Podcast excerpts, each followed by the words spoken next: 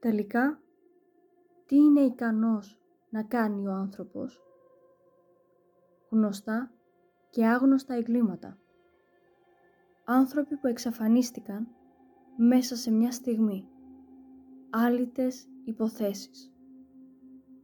Ο σκηνοθέτης της σειράς ντοκιμαντέρ «Ήχνη στο σκοτάδι», Αλέξης Στεφανής, είναι σήμερα μαζί μας. Καλησπέρα, καλησπέρα ή καλημέρα, αναλόγως την ώρα που ακούτε το επεισόδιο. Είμαι η Εύη Κορώνη και αυτό είναι το podcast μου. Ένα podcast στο οποίο θα φιλοξενούμε νέους καλλιτέχνες, συγγραφείς, γενικά δημιουργούς, ανθρώπους που δημιουργούν. Άνθρωποι με φαντασία, με όρεξη για δημιουργικότητα, οι οποίοι μέσα από τη δουλειά τους έχουν κάτι να μας προσφέρουν. Κάτι να μάθουμε, κάτι να ακούσουμε, κάτι να διαβάσουμε. Μείνετε ο νέαρ και πάμε να ξεκινήσουμε.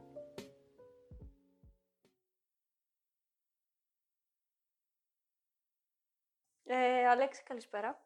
Καλησπέρα. Καλώς ήρθες. Καλώς σε βρήκα. Εντάξει, λίγο διαφορετικά είμαστε, συναντιόμαστε αυτή τη φορά. Ναι, ισχύει. Πώς σου, πώς σου φαίνεται, είσαι εντάξει, έχεις μια οικειότητα με το να δίνεις συνεντεύξεις, γιατί σε έχω συνηθίσει, ξέρεις, πιο πολύ... Κοίτα, η αλήθεια είναι ότι λίγο πολύ είμαι στο, αυτό στο backstage φάση, οπότε είναι λίγο περίεργο καμιά φορά όταν είσαι στο μπροστα Αλλά εντάξει. Εντάξει, ωραία, ωραία. Πάμε σιγά σιγά. Ε, ας ξεκινήσουμε από τα βασικά, να πεις λίγο έτσι στον κόσμο ποιος είναι ο Αλέξης. Όχι, ποιος είναι ο Αλέξης, ε; Ναι. Ξέρω, ε, περίεργος Του αρέσει αυτό που κανει Αυτό. Το λατρεύει και μέχρι εκεί. Και τι κάνει; Σκηνοθετεί. Σκηνοθετεί. ναι, κατά βάση σκηνοθετεί. Κάνει τα πάντα. Εντάξει. Δηλαδή ξεκινάμε φωτογραφίες, ε, σκηνοθεσία, συνεργογραφία. Ένα bird away φάση. Γενικά. Ωραία, ωραία. Αλλά η βάση μας είναι η σκηνοθεσία. Είναι η σκηνοθεσία. Ναι. Κινηματογράφου. Ναι. Και πώς ε, έτσι αποφάσισες να, να ασχοληθείς; Ε, η αλήθεια είναι ότι την απόφαση του να ασχοληθώ με τη σκηνοθεσία την πήρα λίγο πριν τις Πανελλήνιες. Μέχρι τότε απλά είχα διάφορα χούγια γύρω από αυτό. Δηλαδή, έγραφα, ας πούμε, σενάρια. Μου άρεσε να αποτυπώνω, ας πούμε, κάποια σενάρια στο χαρτί. Απ' την άλλη, όσον αφορά το φωτογραφικό κομμάτι μου με τον πατέρα μου που ήταν στα περιοδικά, σε αυτά είχα πάρει τα δικά μου. Ε, στο, στο Λύκειο, πριν τις Πανελλήνες, λέω θα δώσω για να πάω ας πούμε στη Θεσσαλονίκη που ήταν η σχολή. Δεν, δεν πέρασα, αλλά εκεί την πήρα την απόφαση και το ακολούθησα. Έχεις όμως ε, background από το μπαμπά. Από... Είχα background από το μπαμπά, από το θείο, ή, οικογενειακό γενικά το, το, το σύστημα. Εμένα ο μπαμπάς μου, εντάξει, τραπεζικός υπάλληλος, αλλά είχε χόμπι τη φωτογραφία και είχε εξοπλισμό. Και η μαμά μου, επειδή λόγω της δουλειάς έκανε πολλές, ε, πολλά ταξίδια, ε, με εφημερίδα που Α. δούλευε. Εγώ μεγάλωσα μέσα σε μια εφημερίδα και ένα στούντιο, ραδιοφωνικό. Ε, και έτσι εγώ είχα τον εξοπλισμό, φωτογραφία και πήγαινα στα ταξίδια, έκανα καταγραφή, ναι, ντοκουμέντα εκεί πέρα. Βάραγες. Ναι, ναι, ναι, ναι, ναι. Και αυτή την περίοδο τι κάνεις; Αυτή την περίοδο κάνω τα ίχνη στο σκοτάδι, στο YouTube με το Χάρη το Βεραμό. Αυτό κάνω αυτή τη στιγμη Τίποτα Μόνο Ε, αφορά μια διαδικτυακή σειρά true crime documentary, όπως θέλουμε να τη λέμε. όπου ουσιαστικά ο Χάρης ερευνάει και αναζητάει, ας το πούμε την αλήθεια, σε διάφορες πραγματικές υποθέσεις. Και όλο αυτό το αποτυπώνουμε όσο πιο καλλιτεχνικά, κινηματογραφικά γίνεται. Κοίτα, λες ότι κάνω μόνο αυτό, αλλά η αλήθεια είναι ότι αυτό που κάνετε δεν είναι και εύκολο πράγμα. Οπότε και να θες λίγο να κάνεις και κάτι παράλληλα. Δεν ξέρω, έχεις χρόνο; Η αλήθεια είναι ότι η χρόνοι είναι περιορισμένοι. Και όταν ασχολείσαι και με άλλα διάφορα μικροπράγματα από εδώ από εκεί, είναι πολύ περιορισμένοι οι χρόνοι που αφήνουν τα ίχνη. Όταν, ας πούμε, χρειάζεται πάρα πολύ χρόνο στο μοντάζ, στο γύρισμα, σου τρώει πάρα πολύ χρόνο από τη ζωή σου, αλλά εντάξει, σιγά σιγά βρίσκεται χρόνο. Εντάξει, είναι μια δουλειά, τα έχεις στο σκοτάδι που ξεχωρίζουν. Νομίζω έχουν αρχίσει, έχει αρχίσει να φαίνεται αυτό, μιλάει ο κόσμος και ευτυχώς, δηλαδή το είχα πει και στο Χάρη, ε, γιατί καταρχάς είναι πολύ διαφορετικό για τα ελληνικά δεδομένα, σε YouTube να βλέπουμε κάτι τέτοιο. Πώς όμως ε, ήρθε αυτή η συνεργασία; Κοίτα, ε, η συνεργασία ήρθε... Ο Χάρης είχε μια ομάδα στο Facebook. ανεξιχνίαστα εγκλήματα, ανεξιχνίαστα υποθέσεις, κάπως έτσι λεγόταν, Μμμ. δεν το θυμάμαι. Είδα την ομάδα στο, στο Facebook και λέω: Ωραία, ωραία θα είναι, θα πάρω καμιά διακά σενάριο, ξέρεις. Μμμ. Θα μπω.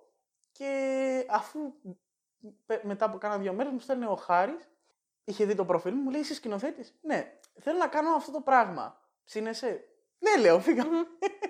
και κάπως έτσι ξεκίνησε όλο αυτό. Μμμ. Τα συζητήσαμε και το αρχίσαμε. Και φαντάζομαι ότι για να το στήσετε σας πήρε και αρκετό χρόνο. Δηλαδή να δείτε, ωραία, θέλουμε να κάνουμε αυτό. Πώς στείνεται; Κοίταξε, ε, για να βρούμε αρχικά τη φόρμα των επεισοδιών μας πήρε γύρω στα 4-5 επεισόδια. Να βρούμε τους χρόνους μας, τους ρυθμούς μας, το πώς θα το στείλουμε, πώς θα είναι. Μας πήρε περίπου 4-5 μήνες δηλαδή, ένα επεισόδιο το μήνα. Ε, ακόμα μαθαίνουμε, ακόμα ανακαλύπτουμε πράγματα που μας βοηθάνε στο να το κάνουμε ακόμη πιο καλά. Τώρα όσον αφορά στο ελληνικό YouTube, είναι ίσως, ε, γενικά για τα ελληνικά δεδομένα, είναι το πρώτο ίσως true crime documentary σε σειρά που βλέπεις στην Ελλάδα. Πόσο μόνο στο YouTube. Ε, απ' την αρχή ξεχώριζε, αλλά Μμμ. Χαίρομαι που ο κόσμος έχει αρχίσει και το καταλαβαίνει και το αγαπάει αυτό Μμμ. το πράγμα. Και ένα επεισόδιο για να το στήσετε. Εντάξει, θα μου πεις τώρα είναι ανάλογα και την έρευνα που έχετε από πίσω, αλλά περίπου χοντρικά ένα επεισόδιο για να στηθεί. Πόσο διάστημα μπορεί να σας πάρει; Ένα επεισόδιο κανονικό, γιατί ουσιαστικά έχουμε τρία πράγματα πλέον στα ίχνη.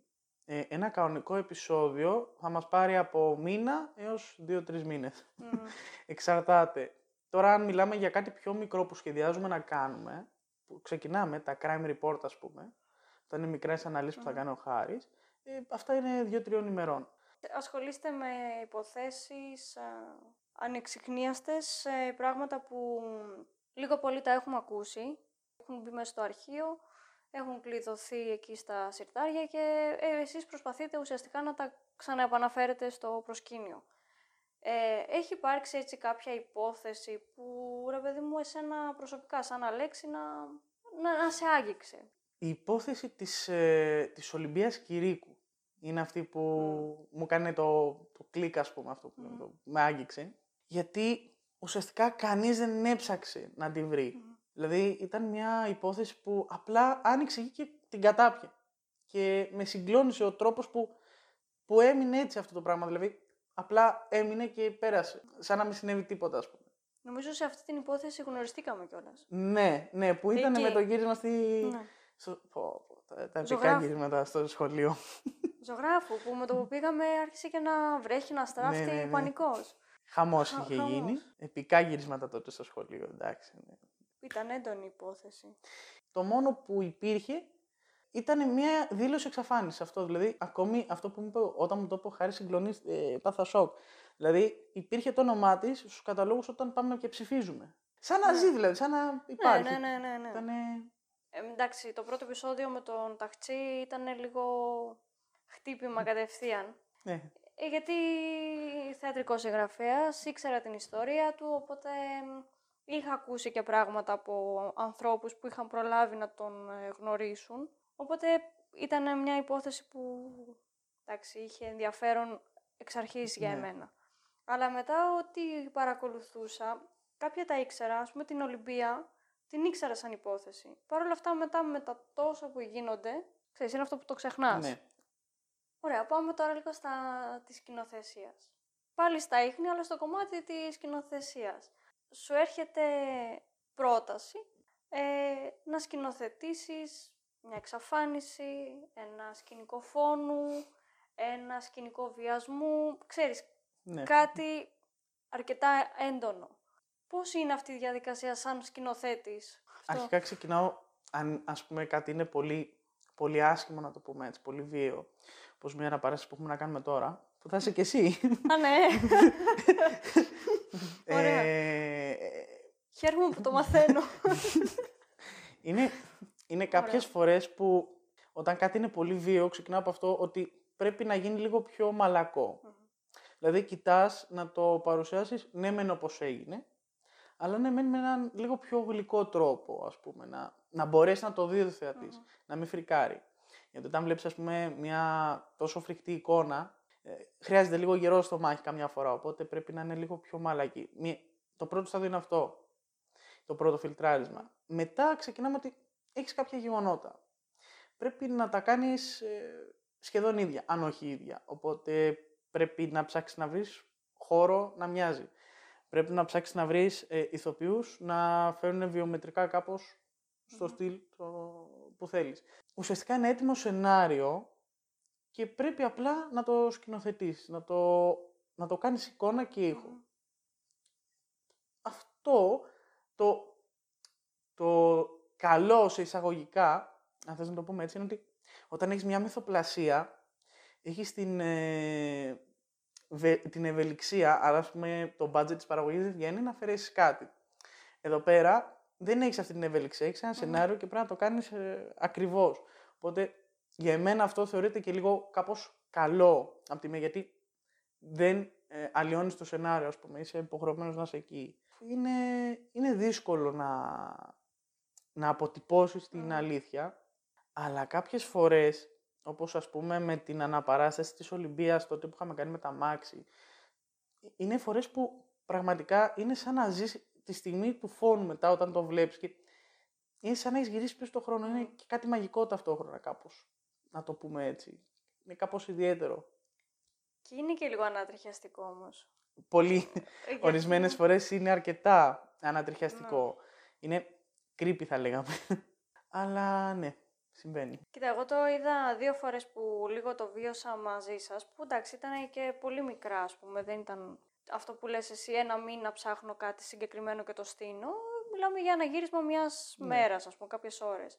Αλλά έχοντας στο μυαλό σου, εγώ σαν ηθοποιός, ότι αυτό που κάνω τώρα είναι μια αναπαράσταση φόνου, εξαφάνισης, το οτιδήποτε, που όμως δεν είναι μυθο, μυθοπλασία. Ξέρεις, όπως είναι ένα σενάριο που κινηματογραφικό ή θεατρικό. Ναι. Είναι ένα σενάριο το οποίο είναι πραγματικό. Δηλαδή αυτό που κάνω εγώ το έχει ζήσει όντως ένας άνθρωπος. Κοίτα, σαν σκέψη και εγώ σαν ηθοποιός εκείνη την ώρα λέω πρώτον μην κάνω μαλακία, γιατί μιλάς για μια πραγματική ιστορία, οπότε υπάρχει ο σεβασμός ναι. στο, στο γεγονός, σε αυτό που έγινε.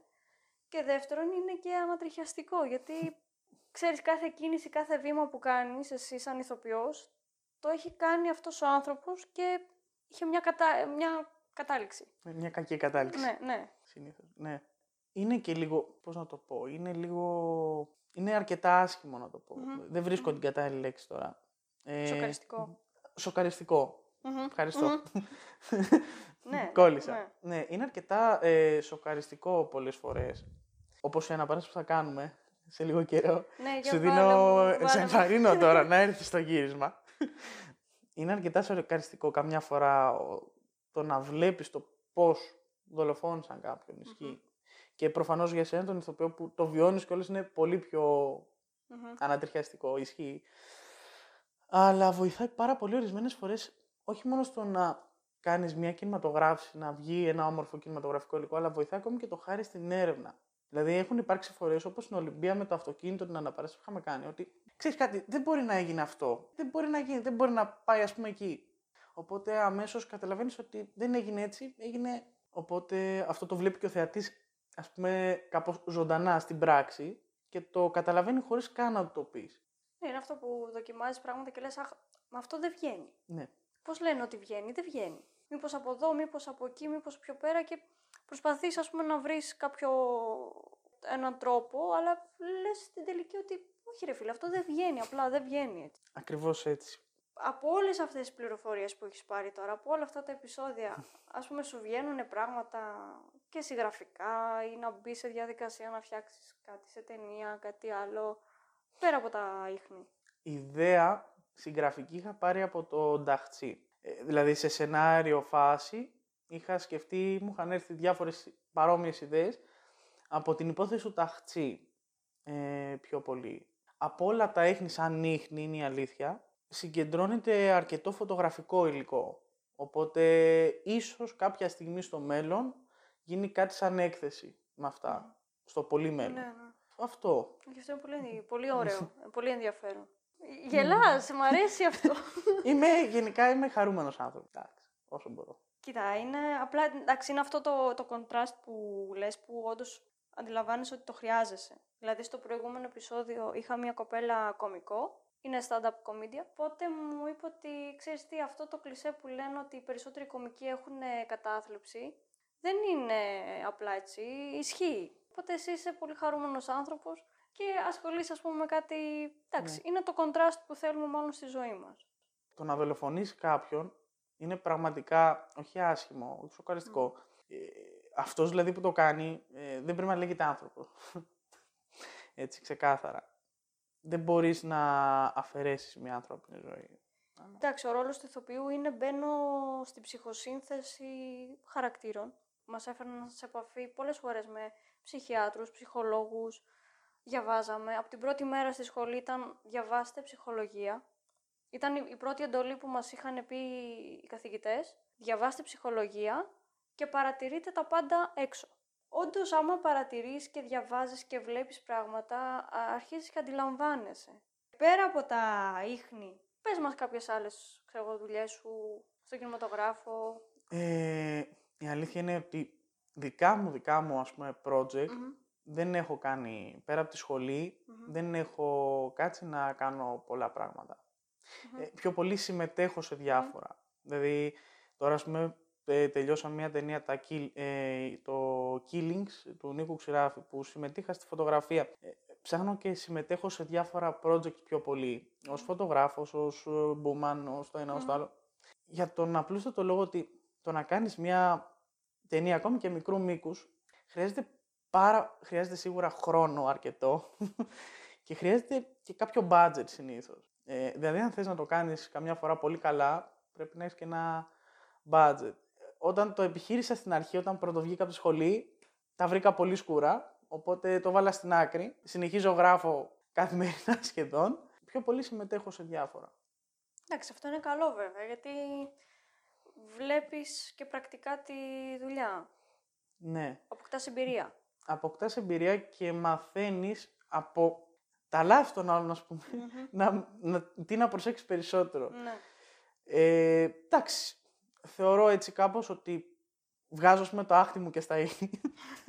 εντάξει, το βγάζω το άχτι μου εκεί, οπότε δεν μένει και πολύς χρόνος για να κάνεις κάτι άλλο μετά. Έχεις κάποιες επιρροές, έτσι, από τον κινηματογράφο, από κινηματογραφιστές, άλλους; Μεγάλη επιρροή για εμένα ήταν ο Τσαφούλιας.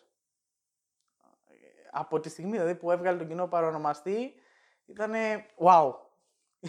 Εκεί η focus. Εντάξει, υπάρχουν διάφορες επιρροές. Ταραντίνο αγαπάμε. Εντάξει.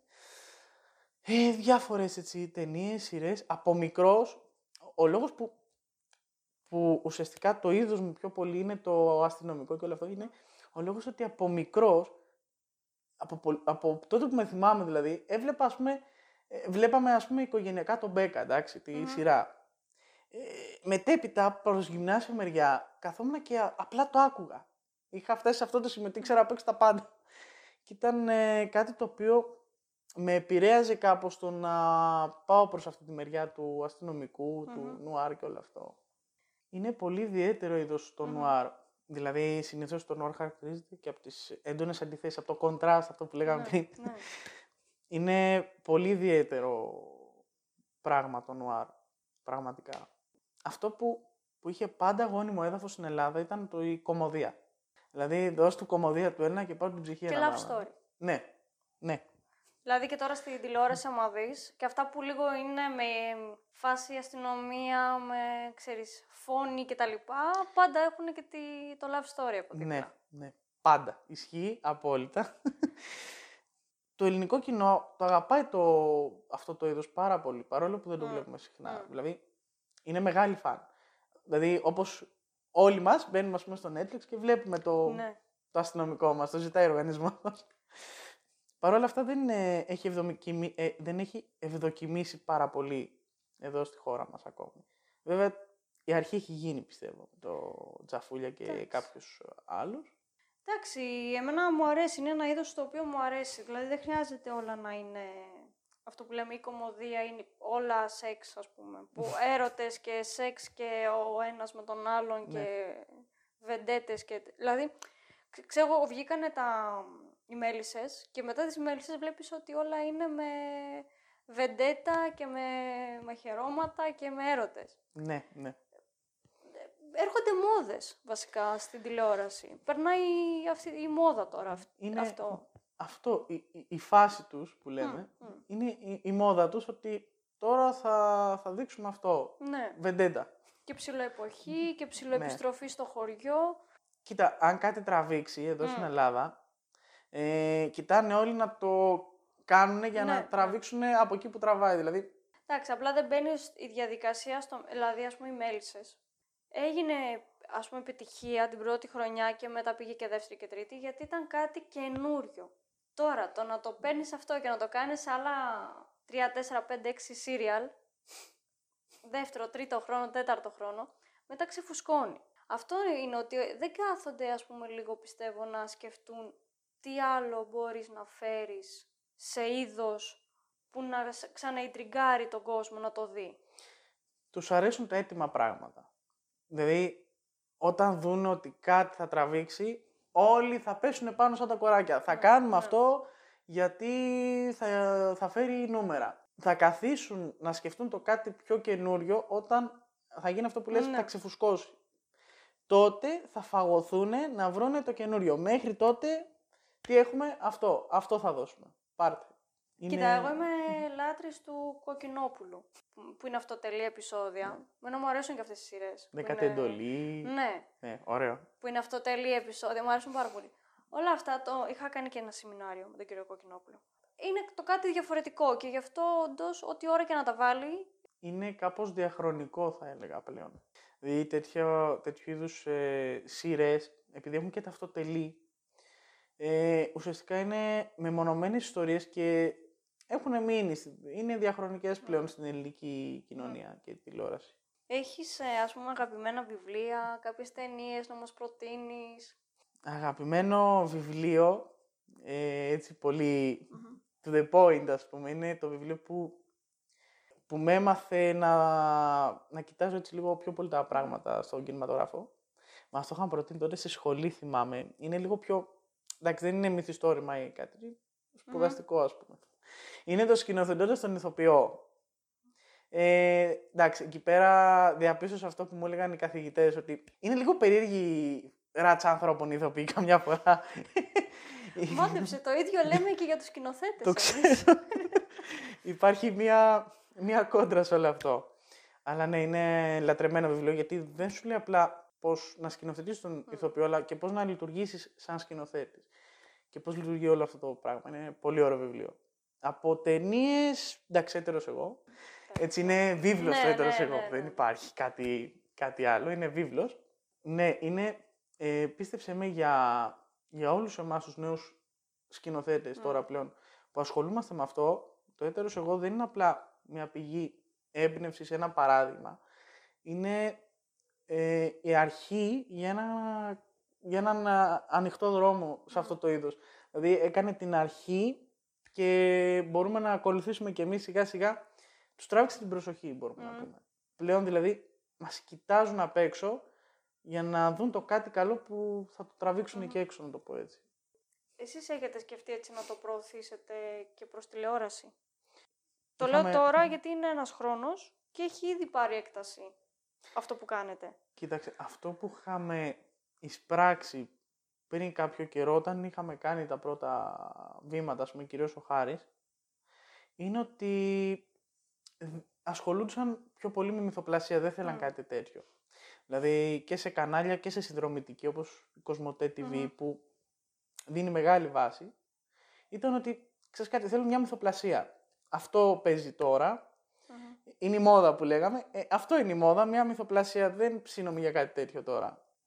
Περιέγραψέ μας, ας πούμε, μια σκηνή που μπορεί όταν τη διάβασες και μετά να σου εξήγησε ο Χάρης ότι όντως έτσι έγινε, εσύ, εσύ ας πούμε, ξέρεις, λίγο φρίκαρες εκείνη την ώρα. Λες, όντως. Όλες οι, οι σκηνές εγκλήματος λίγο πολύ είναι φρικτές. Ε, κάποιες είναι πιο φρικτές. Μμμ. Κάποιες είναι λιγότερο φρικτές. Ε, θα σου πω κάτι, μη σε τρομάξει. μη σε τρομάξει. Ε, αυτή που με φρίκαρε περισσότερο είναι αυτή η τωρινή. Α, οκ. μη σε τρομάξεις τώρα. Αυτή που λες να κάνουμε, ωραία. Ναι. για, για πες, για, Δεν θα μπορώ, λέει η Εύη. για πες. Κοίταξε, εντάξει, δεν είναι σαν, όπως θα το ακούς δεν θεωρείται τόσο άσχημος, με ένας Μμμ. πυροβολισμός είναι. Αλλά το πόσο εξελίχθηκε όλο αυτό, το πώς, Το μετά. ναι, το πώς το βρήκαν είναι πολύ τρομακτικό. Δηλαδή, Οκ. Όταν, βρίσκεις ένα, όταν βλέπεις ένα πτώμα μέσα σε μια λίμνη αίματος Μμμ. ε, και με τον τρόπο που βλέπεις, ας πούμε, την τρύπα, ε, είναι λίγο, Μμμ. λίγο φρικάρεις εκεί Μμ. αρκετά. Χρειάζεται λίγο γερό στο μάχη καμιά φορά. Εντάξει, περισσότερες σκηνές είναι ένα πτώμα, αίμα, κλασικά πράγματα. Ε, και του ταχτσί ήταν λίγο φρικαλαίο. Δηλαδή, εκεί πέρα το καλό είναι ότι δεν είχε αίμα ο ταχτσής. Ναι, Ήταν ναι, λιγότερο ναι, ναι, φρικα- ναι, ναι, Ήταν ναι. πνί, ουσιαστικά Ήταν πνίμος. πληγός, ναι. Δεν μπορώ να το περιγράψω και πολύ. Εμένα μπαίνει κατευθείαν στη διαδικασία το μυαλό μου να το φανταστεί, να το Ναι. σκηνοθετήσει. Σαν ηθοποιός έχω μάθει, δηλαδή παίρνω ένα κείμενο ή σου δίνει μια οδηγία ο σκηνοθέτης, οπότε μετά το φτιάχνεις μπροστά σου, να το δεις. Ναι. Για παράδειγμα, ας πούμε κάτι που λίγο με βασάνιζε ήταν η υπόθεση με την Ιωάννα, την ε, Παλιοσπύρου. Ναι. Που εντάξει, είχε τύχει να μιλήσω κάποιες φορές για δικτυακά και με την ε, κοπέλα. Οπότε, όταν ρε παιδί μου, ξέρεις, έχεις και αυτή, αυτό τον διάβλο, έχεις πει και ένα γεια, έστω διαδικτυακό με αυτόν τον άνθρωπο, μετά το μυαλό, το δικό μου τουλάχιστον, μπήκε στη διαδικασία εκείνης της στιγμής που έγινε, ας πούμε, η επίθεση. Και σαν ηθοποιός προσπαθούσα να δω και τις δυο πλευρές όμως. Αλλά προσπαθούσα εκείνη τη στιγμή όντως να, να, να μπορέσω να φανταστώ από όλα αυτά που έχω ακούσει ε, πώς θα μπορούσε να, όχι να είναι σκηνοθετημένο, να το, να το βιώσει. Είναι αυτή η διαφορά μεταξύ σκηνοθέτη και Ναι. ηθοποιού.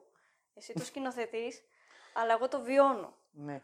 Οπότε προσπαθούσα να βάλω τον εαυτό μου και στη θέση, ας πούμε, της Ιωάννας και στη θέση της άλλης πλευράς. Και... Και ναι, ήταν, ε, ήταν δηλαδή προσπαθούσα να, το, να, να δω πώς θα μπορούσε να είναι αυτό το πράγμα, να το βιώσω. Ε, ταχυκαρδίες είχα. Ε, πιέστηκα κάποια στιγμή που πονούσε το κεφάλι μου. Αυτό πώς το σκηνοθετείς, ας πούμε. Κοίτα, το καλό με ένα σκηνοθέτη είναι ότι είναι αυτό που είπες, ότι δεν το βιώνει. Απλά σου δίνει μια οδηγία, μια κατεύθυνση στο πώς να το βιώσεις. Οπότε εγώ είμαι εντάξει. Ξέρεις, ή- θα τα πάρεις όλα εσύ πάνω σου, οπότε δεν με νοιάζει. Μα γι' αυτό και είναι η αγάπη μίσος σε η σχέση Ναι. ηθοποιός σκηνοθέτη. Πάντα. Γιατί λες, δες τι μου είπε τώρα. Άντε βρες το. ας πούμε. Χάρηκα πάρα πολύ που τα είπαμε. Γιατί εντάξει, είχαμε μιλήσει με το Χάρη. Είναι ωραίο που ε, τα είπαμε και με εσένα από την άλλη πλευρά. Μην μιλάει μόνο ο Χάρης. εντάξει. Εντάξει. Ε, οπότε να σε ευχαριστώ πάρα πολύ. Ελπίζω μόλις φτιάξουμε και το στούντιο κάποια στιγμή να σας έχω και τους δύο. Εκεί θα έχει ενδιαφέρον. Εκεί θα σπάσεις πολύ πλάκα. ναι. Το λέω από τώρα. Θα, θα, θα έχεις ε, ζουμάκι να δείξεις εκεί. Πώς είστε τα βρίσκετε σαν ε, ντουέτο; Κοίτα, υπάρχουν φάσεις που μπορεί, ρε παιδί μου, με την καλή έννοια να τσακωθούμε λίγο, μμμ. εντάξει. Να διαφωνήσουμε, ας πούμε. Αλλά γενικά, ναι, τα βρίσκουμε. Μμμ. Γενικά τα βρίσκουμε. Κάνουμε καλή παρέα. Το ότι περνάει ένα στενοφόρο συνέχεια όση ώρα κάνουμε την ηχογράφησή μας Κάνει κύκλους στο τετράγωνο. είναι στα ίχνη, είναι στα... πλε- Δεν έχει ξαναγίνει αυτό. Είναι βασικό pro-play στη σκηνή που θα γυρίσουμε. Κοίτα, θα το κρατήσω για εφέ, ξέρεις. Δίνει ένα Ναι. suspense, ένα στενοφόρο ακούγεται. Δεν, ε, αυτό, παιδιά, δεν μου έχει ξανασυμβεί. Είναι ήσυχα τα πράγματα όταν κάνω ηχογράφηση. Τώρα το ασθενοφόρο δεύτερη φορά με τα ίχνη εδώ πέρα, εντάξει, Περίεργα πράγματα. περίεργα. Οπότε σε ευχαριστώ πάρα πολύ. Εγώ σου ευχαριστώ. Θα τα πούμε από ό,τι κατάλαβα. Με περιμένουν.